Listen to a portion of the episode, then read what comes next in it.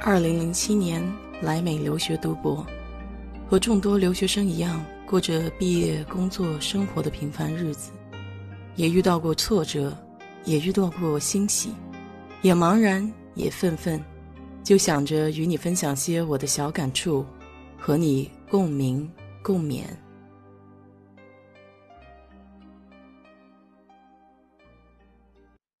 嗨，你好，我是 DJ 水色淡子。今天又是一个宅在家的周末，给你聊聊在德州很受欢迎的文艺复兴节吧。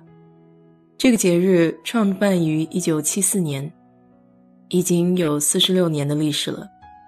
或许你会好奇，美国人好端端的，干嘛要过一个属于欧洲人的节日呢？其实，美国本土居住了大批欧洲移民后代。而欧洲和美国的渊源历史，让美国人充满了对欧洲中世纪的情怀。随着时间的推移，许多美国民众都希望能够在日常生活中重现历史，再现往日文化艺术的辉煌，重建美国当代民众与其祖先的文化联系。因此，便有了文艺复兴节的应运而生。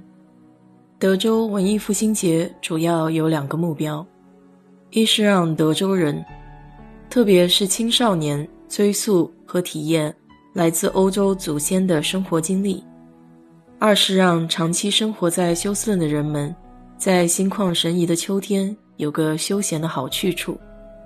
欧洲文艺复兴主题公园在离休斯顿西北方向大约一个小时车程的小镇上。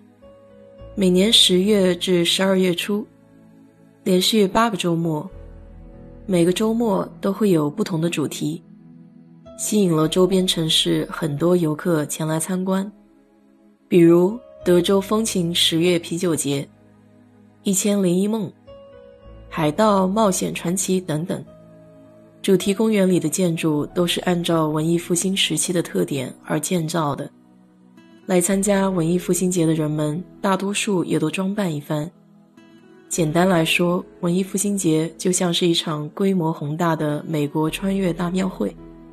当你来到文艺复兴节的入口处，国王与王后会打开城门，各种身着着盛装的人和你一起步入城内。迎接你们的会是各种身份的人，有贵妇，有乞丐，有魔术师。亦或是精灵，人群中还会不时闪现苏格兰男子短裙、海盗船帽、女巫长袍和骑士盔甲。古典装扮需要整套包装，就连发饰、腰饰、帽饰，甚至胡须的造型都需要与服装相配。园内数百位商贩都身着百年前的服饰，女子穿着长衫马甲，长裙拖地。男子则是灯笼长袖、脚踏长靴，让人仿佛置身于文艺复兴鼎盛时期的大都市之内。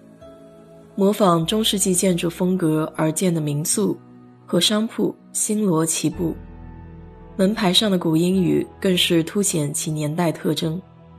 走进店内，各式商品琳琅满目，从皮革酒杯到铁制马掌。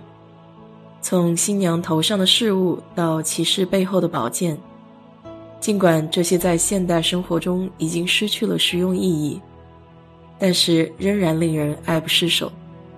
在这里，你还可以看到用几乎失传的民间纺线技艺制成的长袍，以及保留至今的吹玻璃工艺。